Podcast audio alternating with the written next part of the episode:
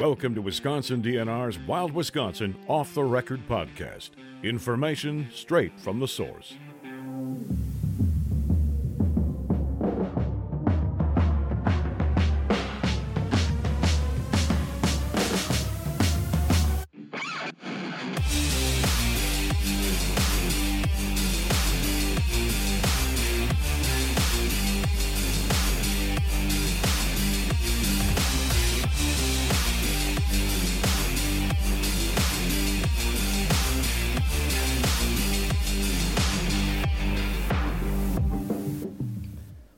Another episode of Wisconsin DNR's Wild Wisconsin Off the Record podcast. So, as a reminder, this really gives us as DNR staff an opportunity to give you an inside look at work done in the field, in the office, how we work with partners in the public um, to kind of do the work with, that we do and how it connects to your time in the outdoors. So, today we have a really good one. Uh, we've got four guys here. We're going to talk pan fishing in Wisconsin. Um, if you've ever fished or ever thought about fishing, chances are you've had some connection to panfish, bluegills, crappies, anything like that. So we're just really going to give a basic overview of kind of pan fishing in Wisconsin, maybe some tips, um, tips by season, tips by tackle, things like that. Um, so we've got four guys with us today. We've got Zach Woyak, the Oneida County Fisheries Biologist, Travis Model, uh, the Dodge and Jefferson County Fisheries Biologist, Patrick Short, the Mississippi River fish biologist. That's a lot of ground to cover. Um, Tom Schweifel, uh, the Wisconsin Conservation Congress delegate. So three DNR guys, and we're happy to have a Conservation Congress delegate here too. I think he'll give some really good perspective. So what we usually do to start with these is maybe give the listeners some background, um, kind of what makes you guys tick, uh, what you do at the department, how it how it all connects maybe to the subject we're talking about. So Zach, I thought we'd we'd start with you. So, uh, what's your history fishing? What do you do with the department? Kind of how's it come full circle for you?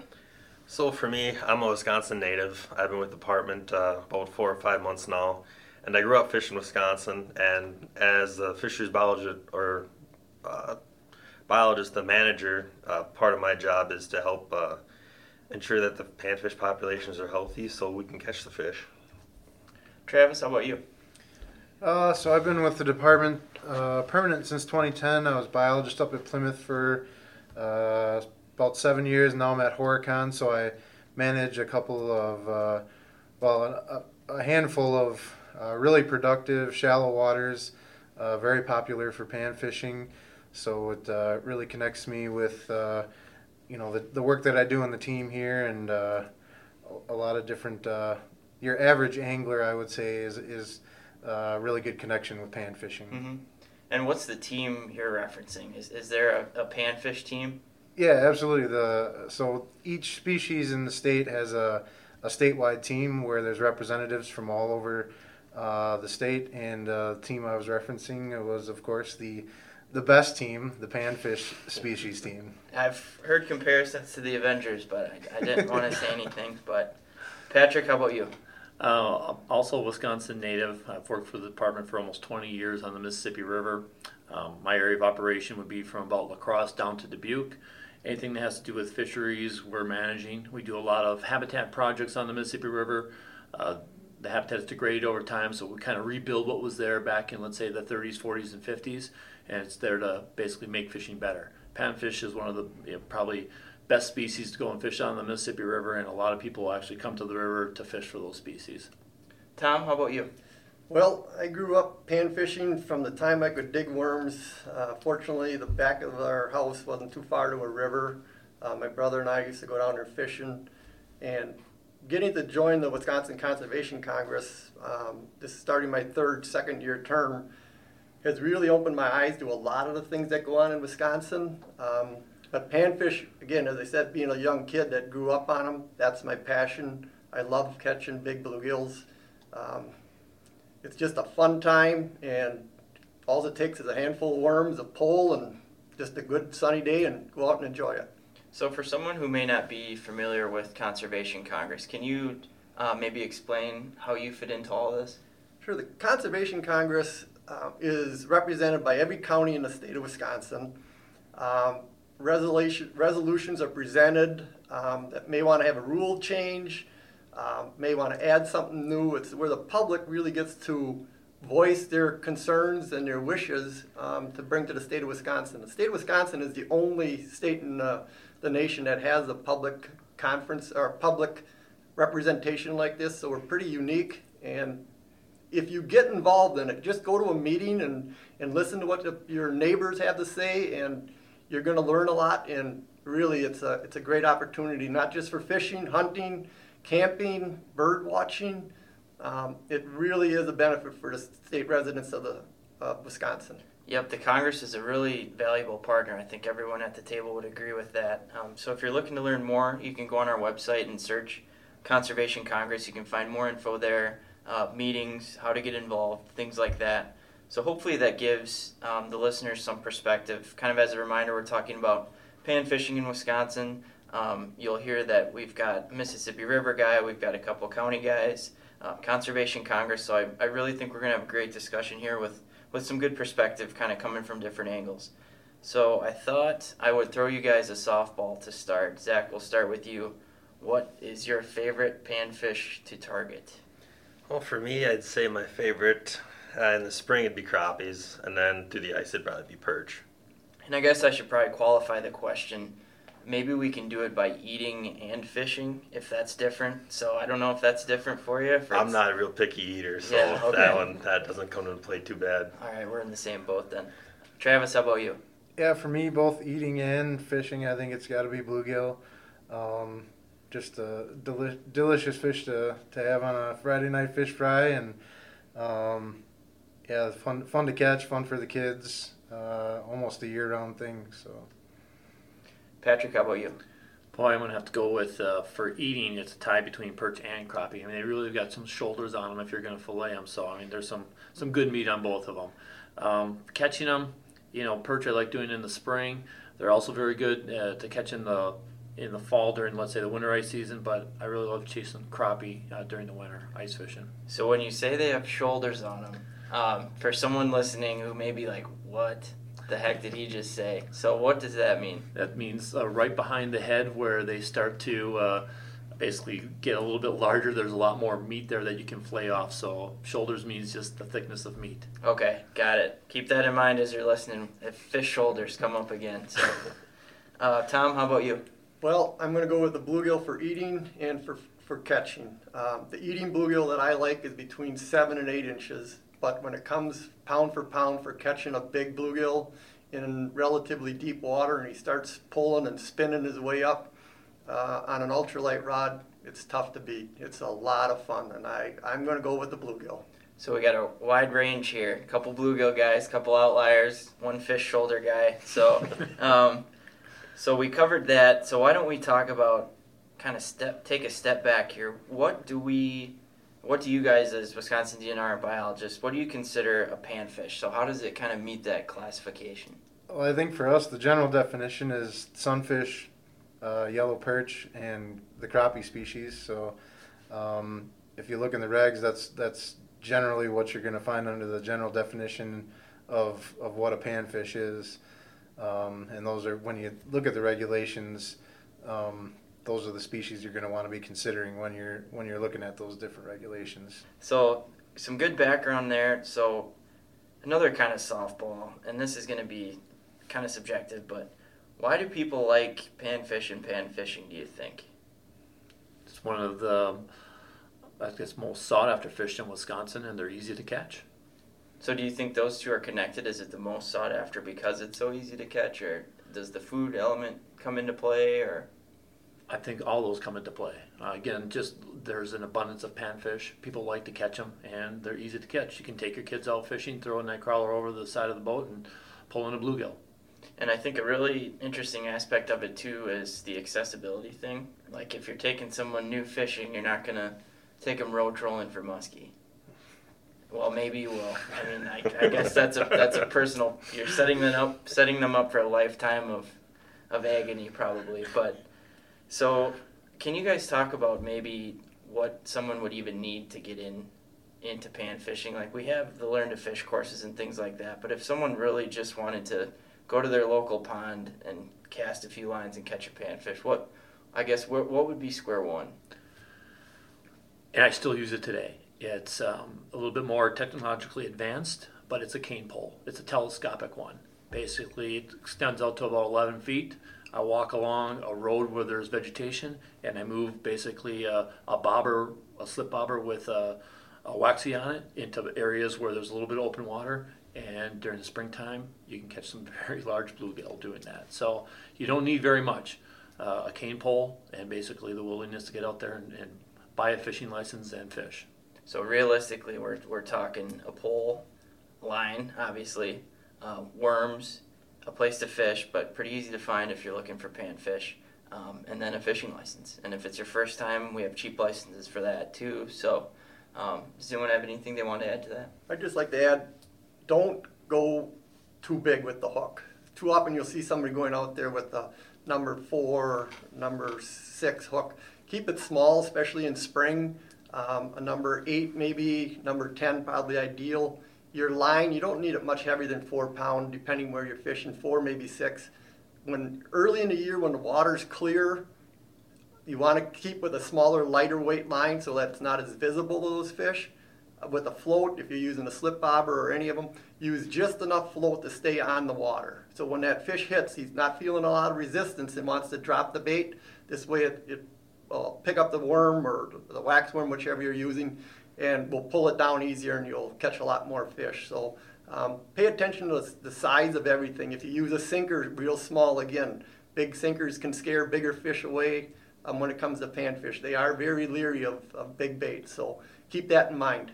So you're telling me the the bigger the hook, the bigger the fish saying doesn't necessarily apply to not uh, not fishing. in panfish. Okay. definitely not. All right, good to know. So, how important is pan fishing in Wisconsin? We've talked about it a little bit here, but I thought maybe you've got the food aspect, you've got the social aspect, you've got people whether they're retired or or young guys, young young guys and girls going out casting a bobber. So, can you guys just talk about maybe from your interactions with the public and how you manage the species? How important are panfish to kind of the culture here? Panfish are very important to our economy. I believe a lot of the resorts up north um, cater to the pan fishermen early in June. The weather's nice, families are going up for their vacation. The fish are relatively easy to catch at that point. Kids don't have to be quiet in a boat and they can be having fun. Dad can have fun. Uh, mom will enjoy it as well. It, it's really a family adventure in Wisconsin and it doesn't take a lot. Just keep it simple, go out, have fun with the family, and Panfish will reward you with that for sure. I, I don't doubt that. Uh, there's nothing more exciting to see your, your young child catch a fish for the first time, and it's a nice bluegill or a nice perch or crappie, whichever it is. But as a grandfather, I'm going to say it's even more fun when you get to see your granddaughter catch her first fish. Um, she beats mom at that point, so take your kids out fishing. It is it's wonderful the first state of Wisconsin.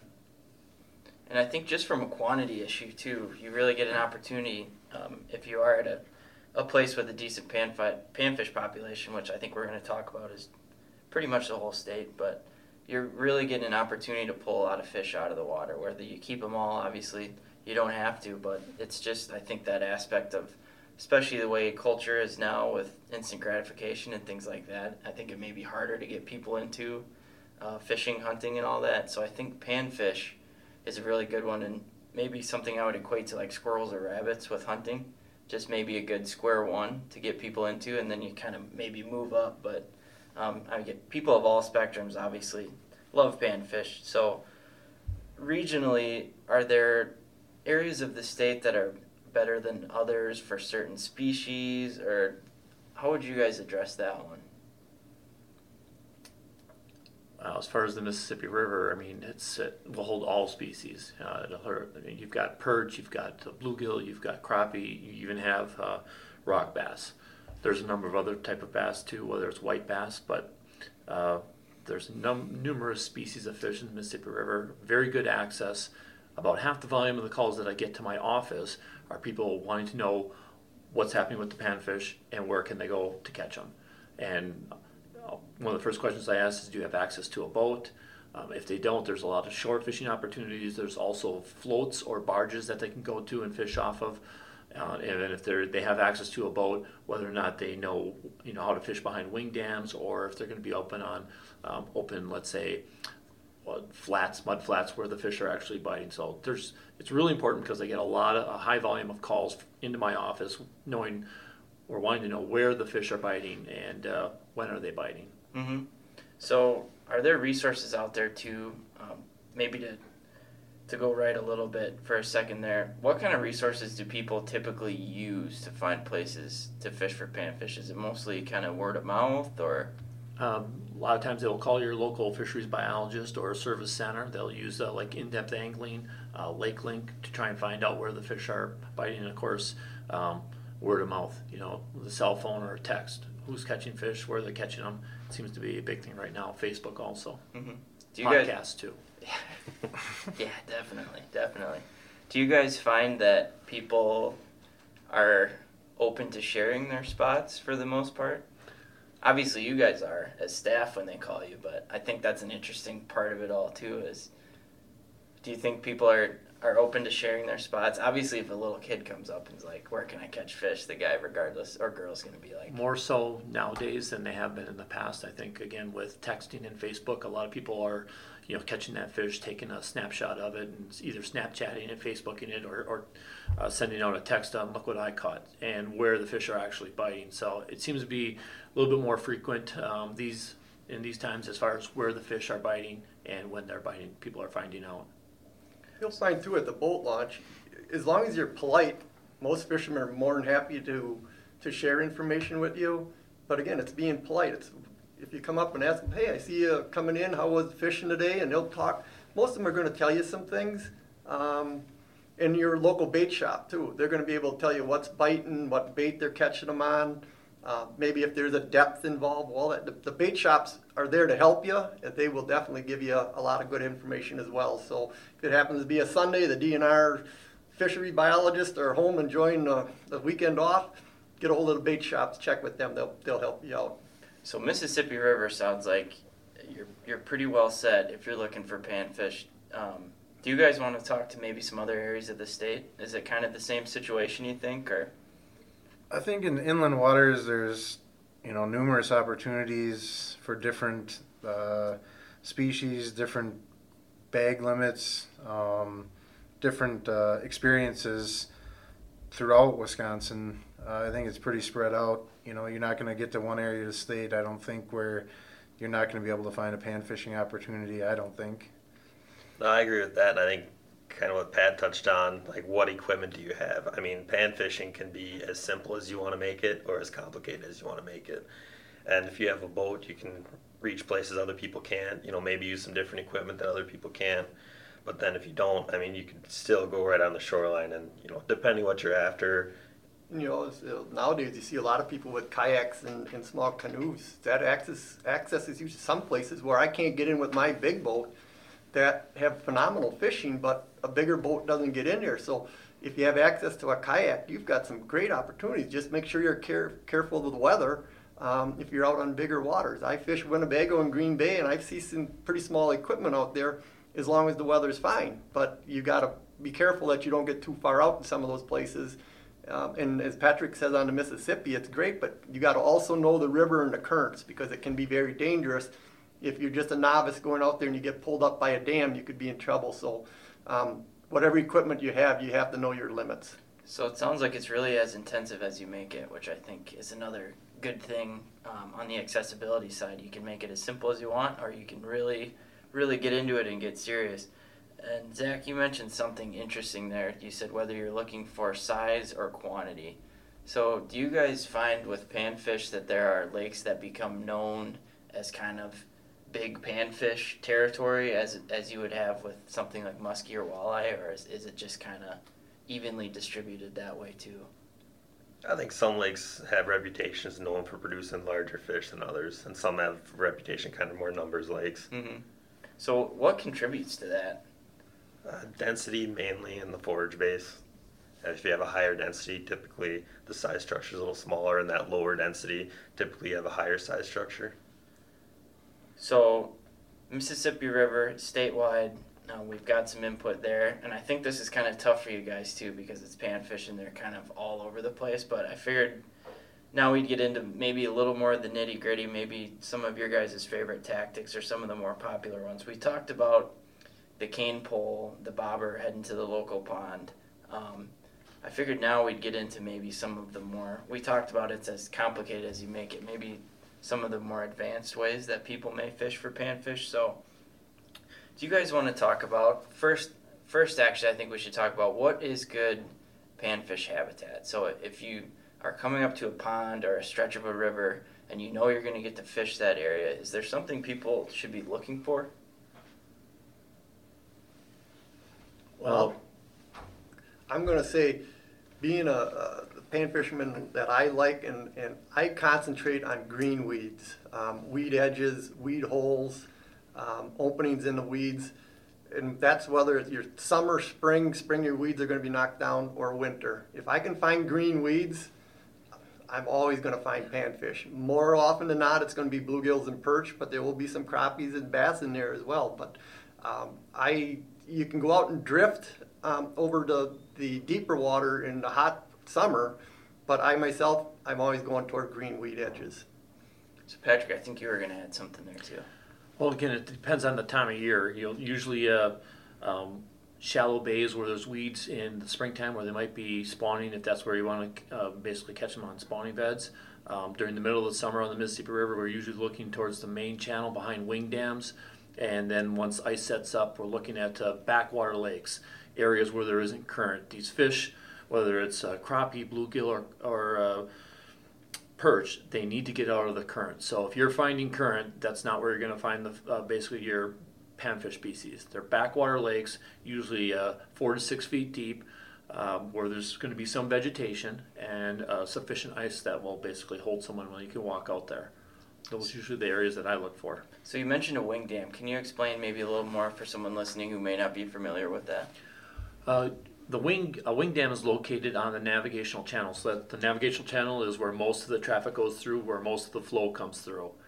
And uh, a wing dam is a rock structure that comes out from shore, perpendicular to shoreline. And what it originally was there to do was to push water from the side of the shoreline out to the main channel so that when navigational traffic was coming through, there was a deep area. So you have these wing dams on both sides of the main channel that force water to the center for navigation. And behind those are good places to actually fish for bluegills. And are those fairly common, would you say, or They're up and down the Mississippi River. So on a, a large river like the Mississippi River, they're they're they're very common. On large rivers like the Wisconsin, I, I don't believe that there are any wing dams. They're mostly, let's say, uh, sandbars that are out there. You might find some natural structures, but the wing dams I'm talking about on the Mississippi River are man-made structures. okay? So how about lakes? You guys maybe want to touch on that? I would say that uh, a lot of times a good thing to look for is some kind of structure, whether that be coarse woody habitat or maybe some man-made structure like a fish crib or a tree drop. Um, you know, any kind of structure in the lake usually is holding some kind of fish um, because it provides a you know a refuge or a cover for that fish. So, um, in general, some kind of structure is a good thing to look for. And Patrick, you mentioned um, four to six feet earlier. Is there kind of a best management practice as far as what people should kind of look for? Because you can see the water, you can see the weeds. Should they be trying to get near the bottom with their bait, or does that kind of vary? Or do you want to touch on that maybe? Sure. If you're fishing on the Mississippi River, a lot of times you're not going to be able to see the bottom. I mean, it's usually if you have uh, two to three feet of visibility, you're doing really well. It's a lot of times it's less than that, and four to six feet of water is usually what I'm targeting for for during ice season. So for um, panfish fishing during these backwater lakes areas uh, during the winter time, anywhere from let's say 10, 12 feet during the summertime, and probably maybe four to six feet, four to three feet during springtime. So there's it depends on the time of year of the depth of water you're going to be fishing. So does that mean you want to be closer to the bottom, or like on the edge of the weeds when they come up, or is is, is there something you could tell someone maybe looking for more info about that? Uh, definitely, I would say during the s- summertime you're going to be a lot of times deadlining, so you're going to be pretty close to the bottom. Uh, during the wintertime when you're fishing, let's say ice fishing, I fish the entire water column, so from the bottom up to the right to the bottom of the ice. And is that deep water? Is that due to water temperature or forage or Uh, probably forage based. so food? Yep, food Okay. usually something that's drifting along the bottom. That's what they're going to grab. Okay. So how about bait, tackle, or if you're a fly fisherman, can you guys maybe talk about? We talked about um, kind of for the the novice, the smaller hook is usually better, but can you guys maybe talk about some of the baits or tackle that you'd recommend for someone?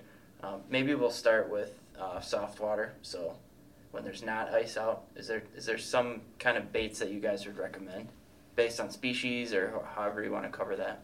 The classic would be basically um, hook and line uh, and a night crawler or a worm. otherwise, uh, that's open water. You could also use a jig and a wax worm with a with a bobber, slip bobber. I've used that also. Um, dead lining is usually just a line on the bottom with a sinker, and then of course you know you have a bobber that's attached to it too. Mm-hmm. Does anyone else have any tried and true? Nothing to add except the the classic crappie minnow too. Along, that's one of my favorites. So live bait. Yeah. I would add uh, giant trout worms or big reds they're called. Um, hooking them, I hook them in the summer. Um, I'll use an ice fishing jig. I hook them once right through the center. And usually they're so lively, they're just squirming and wiggling around in there. I don't put any weight on that. When I throw it out, I let it float down. It's wiggling, and that fish could come up off the bottom, or maybe when it hits bottom. Um, but you're only going to catch one fish on one of those worms. Um, usually, once that worm's been hit, it's almost dead. Best off throw it off, put a new one on. But they do really love in the summer. They love giant red worms. So I guess in, in a general sense, would you guys recommend live bait over artificial, or does it kind of depend on the situation, or? It, it really depends. Again, if you're ice fishing, nowadays most guys are using jigs and plastics. Very few guys are even using live bait ice fishing. Summer fishing, some people use plastic yet, um, but I still, it's tough to beat a worm. Um, again, that giant red worm is my number one go-to bait. It's really always in my boat. So something. Oh, actually, I thought we we didn't talk about fly fishing for panfish. So is that? Does anyone have any experience with that? Uh, it's a specialty spot sport basically at that point. You're looking for you got to have a lot of room. Um, it's just not something that's as common, but it is. If you catch them on a fly rod, it is a lot of fun. I will say that much. I've never done it, but I know people that do do it. And usually, when there's a mayfly hatch on the Mississippi River, those mayflies, as they emerge and they become adult winged adults, they move over towards, let's say, trees and branches. They get so packed onto these trees and branches, they literally hang down into the water. So people that are targeting bluegill or crappie, uh, they're they're actually tossing these right next to trees where they're covered with mayflies. And I'm guessing that the fish think that a mayfly is dropping in the water when that fly hits, and they're pulling them out. They can be productive. Um, again, it's one of those things I just haven't really targeted panfish with. So it's it's one of those things that um, situationally maybe to keep an eye on. If you know there's a mayfly hatch happening, maybe get it out. Um, but other than that, Correct. so hopefully that gave a good overview of kind of the rig these guys recommend for getting started.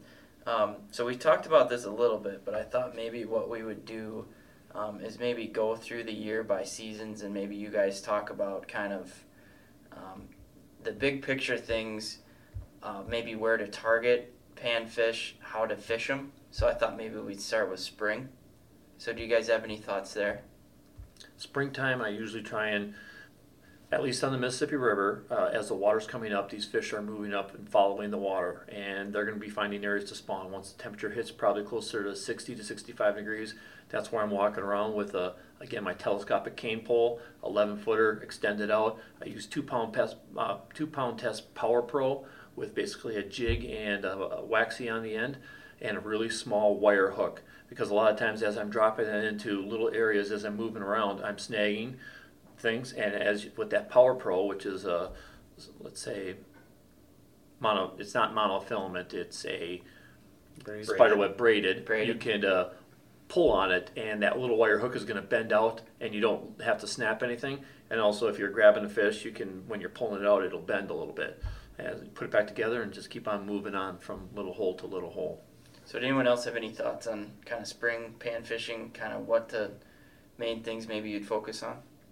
Uh, like Pat said, that warmer water temperature, you know, the shallower bays, darker water, that's typically where to end up targeting them. they're moving in there, just like you said, following the water. I'm fishing them basically two weeks after ice out. I'm looking almost in the same places they were at last ice.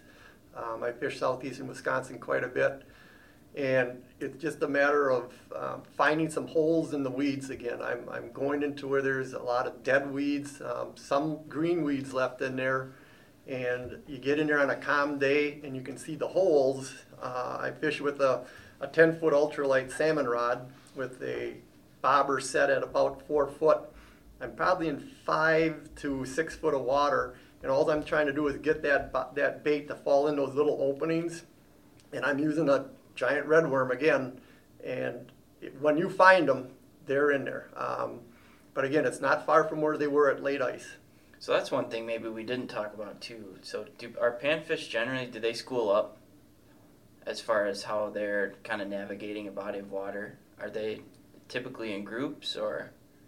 I find them in groups based on the habitat. So they're in there and grouped up because of where the habitat is. Not that they're following around in a group of, let's say, 100 fish per school. Mm-hmm. It's usually there's habitat that's attracting the fish, and the fish are there because of the habitat. Mm-hmm.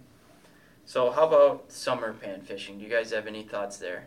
Is it different than spring or? Different than spring. Um, again, on the Mississippi River, we'll target areas. You usually have lower water, so um, the backside of wing dams, um, mud flats, and then also Travis had mentioned earlier, there's a lot of trees that drop in. If you can fish that structure, usually going to do pretty good, uh, at least finding bluegills and maybe getting snagged up a little bit. Mm-hmm. And as for, uh, for, for lake fishing, you've got a couple options in summer. You can start, once the water gets up into the 80 degrees, you can go over and start drifting the deep water. Um, anything from, I'll just say for instance, if you got a 50 foot depth in the lake, um, set up on the upwind side and then just start drifting across, set your bait down anywhere from about uh, 14 to 17 feet down as you drift.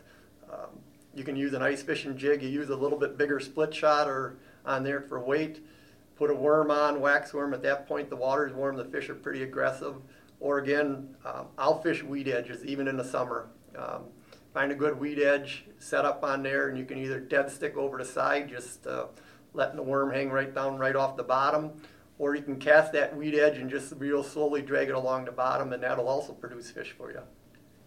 So moving through summer, kind of into fall, um, are there any changes there as far as? So we've seen spring and summer pretty different, but probably the baseline of things that may work all year. But is there something in the fall that you guys tend to use more than often that may be different? I'll just uh, I'll go back to where I know those fish are going to be again coming winter. They're moving back up toward the shallows. Um, it's almost the reverse of what I did in spring. I'm fishing those same weed edges, same weed holes, um, six to eight feet of water, using the, the long ultralight again, setting that bobber down about eight. If I'm in nine foot, I want my bobber set at eight. I just want to be a foot above the bottom, no weight on. Um, and again, a real lively worm on there, throw that out toward those weed edges and uh, the bluegills are definitely in there. I don't catch many perch or bluegills or perch or crappies, but I am catching the, the bigger bluegills that time of the year as they get ready to move shallower for for the uh, winter. So then moving into ice up, obviously ice fishing is huge in Wisconsin. Uh, a lot of people chase panfish on the ice. So um, are there ways that you guys go into it maybe uh, first ice versus last ice, or is there anything that you guys do? ice fishing that you feel works well? Look for the group of tents. yeah. and actually, I'm going to kind of go away from that. Um, get on the edges of those groups, but really, it, when I ice fish, and I ice fish a lot, it gives you the mobility. Any, you don't need a boat anymore.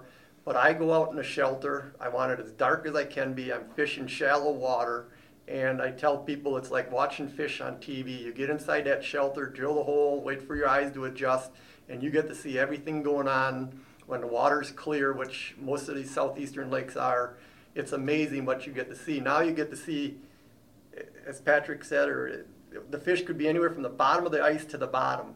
And a lot of times people are out there fishing right down on the bottom, and they re- they don't realize a lot of those big bluegills and crappies especially are literally a foot below the ice. Um, by being in that shelter, I get to see that, you can pull the bait away from the little ones. You see how they come in, they react.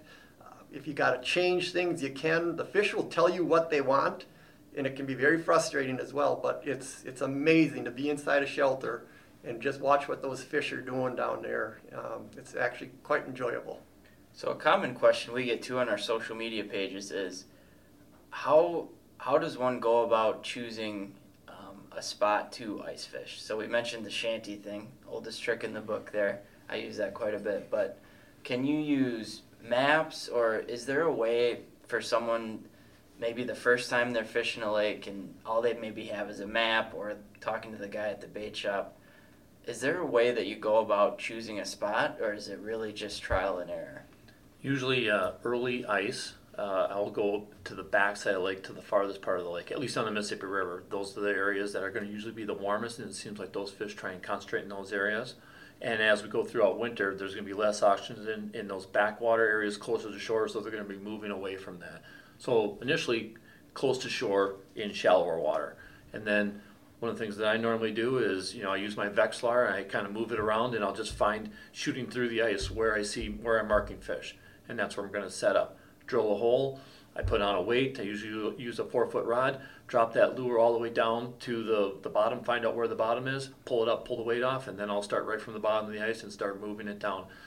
And this is my technique, and it seems to work for me, but I'll do little bitty drops. So a little one, two, three, so it only drops maybe about an eighth of an inch or a quarter of an inch three times, and then I drop it down about two inches. So one, two, three, drop down two inches. One, two, three, drop down two inches. The slower that you do, the less active the fish uh, will, will usually bite. If they're really aggressive fish, you can do that fairly quick. As I work that way down to the bottom, then I'll start working my way up. If I do that twice and I don't get any fish, I move to another hole. And that's usually my technique for moving around. So it sounds like early ice you're looking looking for more shallow water and kind of back bays or Correct. okay. And is is that because they want that warmer water still or That's what I found out. Is that, that they wanted that warmer water, and then there's more. There's there's still very good oxygen back there, but it, and as you move throughout the wintertime and you get snow on the ice, well then you start to deplete that oxygen, and they're moving towards area where there's greater oxygen. by looking at a map, you can get pretty much of an idea by looking at the contours. If you're in, say your shoreline comes out uh, six foot and then you start dropping down, with a little bit of knowledge, you can, or you can even start to look at it. You can figure out where that them weeds are going to come out to, and then just keep working off them them weeds until you hit the edges of that or where you hit openings. Because they will hang around those weeds. There's going to be feed in there. There's going to be cover in there, and those weeds are still early, are still producing some oxygen. Those fish are going to be around that, and then later on ice, then you start moving out to a little deeper water. You look for submerged um, bars, uh, different long points, certain things like that. You look for gravel possibly later. Um, you just got to kind of work it in reverse in the winter. You go from shallower to deeper. so Pat you mentioned a Vexilar, so I think that kind of brings us to our next point. Um, how do the use of electronics, and by electronics I mean electronic um, depth and sonar tools, how does that fit into pan fishing? Or how do people typically use those, maybe by ice versus soft water? I think they probably use them, at least a depth finder, both open and uh, hard water, and probably a camera. Sometimes they'll also use during hard water. They may use during soft water too, uh, but it's it makes it you know it's very effective for targeting panfish. Um, if you know where the fish are, then that's a good place to start. You don't have to try and figure out where they aren't. Do you guys think, from what you've seen, that a lot of people are using electronics to pursue panfish? I Yes. think there's quite a few people, especially you know, they you can get a unit for relatively cheap, and just it's very effective. And you see your buddy catching fish, and he's using a Vexilar, and you're not, and it might be a perception thing or or not. But if you think it's going to help you catch fish, a lot of people I think are using them. So, for the DNR guys, are there opportunities for the public to get involved or provide feedback? Is there management plans or something like that for panfish that kind of come into play here? Well, as you mentioned, also with the Conservation Congress, every year we have those meetings uh, in every county, and that's a great opportunity for people to at least start and get involved as far as the process. Um, I went out uh, two years ago uh, onto a lake and helped them do spring netting, and help measure fish in that. You know, I'm just a public guy in the public, and I ask if, if there's something I can do to help. And they were more than willing to have me come out. They needed the help. It was actually very enjoyable to go out and see the walleyes that were in this particular lake and see what else was in the nets when we pulled them in. Um, I got a different appreciation for what they do when it's a cold April day and you're out there and your waders pulling in these wet nets and realizing how much work it takes to do it. And they have to go out there and do that every day during the spawning time. So uh, I just called the, the, DNR biologist in the area and asked if they could use a hand, and they were very uh, receptive to me coming along and helping. So maybe something to consider. And even just to get the dialogue started, um, getting in touch or getting to know your local biologist, kind of getting a feel for what they're doing to improve your time on the water, I think is some good perspective for people to have. Um, like Tom mentioned, there may be opportunities to get involved with actual management activities, conservation congress, things like that. Um, so, does anyone have anything else, maybe some closing thoughts to add? Maybe we'll go around the table before we wrap up here. I think kind of what we just touched on, uh, your opinion counts. So let us know, take opportunity of the surveys that come out or the spring hearings and the meetings and really, you know, voice your opinion.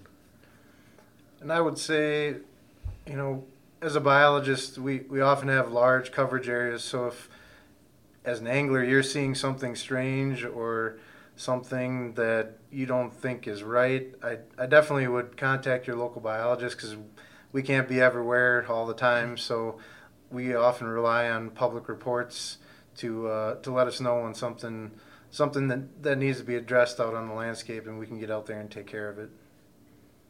I just want to say, as a Conservation Congress and as a public citizen, the DNR does a lot of wonderful things for the sportsmen in Wisconsin, and we don't see half of it. Um, we, we really need to appreciate the work that they do for us because they are helping make uh, fishing and hunting in Wisconsin much better. And if you're out there fishing, uh, you don't need to take your bag limit every time. You know, take enough for a meal and leave some for the next guy some good closing thoughts there. I think the main th- main themes here is the accessibility of pan fishing. It's a really a great way to get involved in the sport, and there are plenty of resources out there to help you get involved. Um, on our website, working with local DNR staff, uh, people like Tom in the Conservation Congress, I'm sure are always happy to take people out. Um, so really, just a great way to get involved in fishing.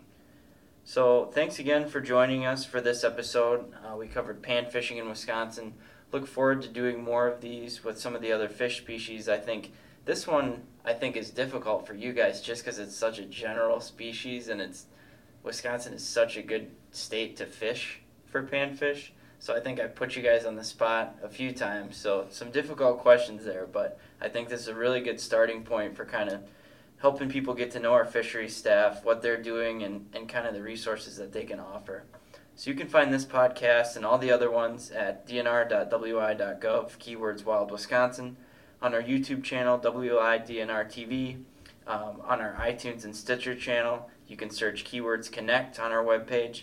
And then always remember to check out our Facebook, Instagram, Twitter pages. Share your photos, share your videos, share your stories um, other than that, thanks for joining us, and we'll see you next time on Wild Wisconsin Off the Record.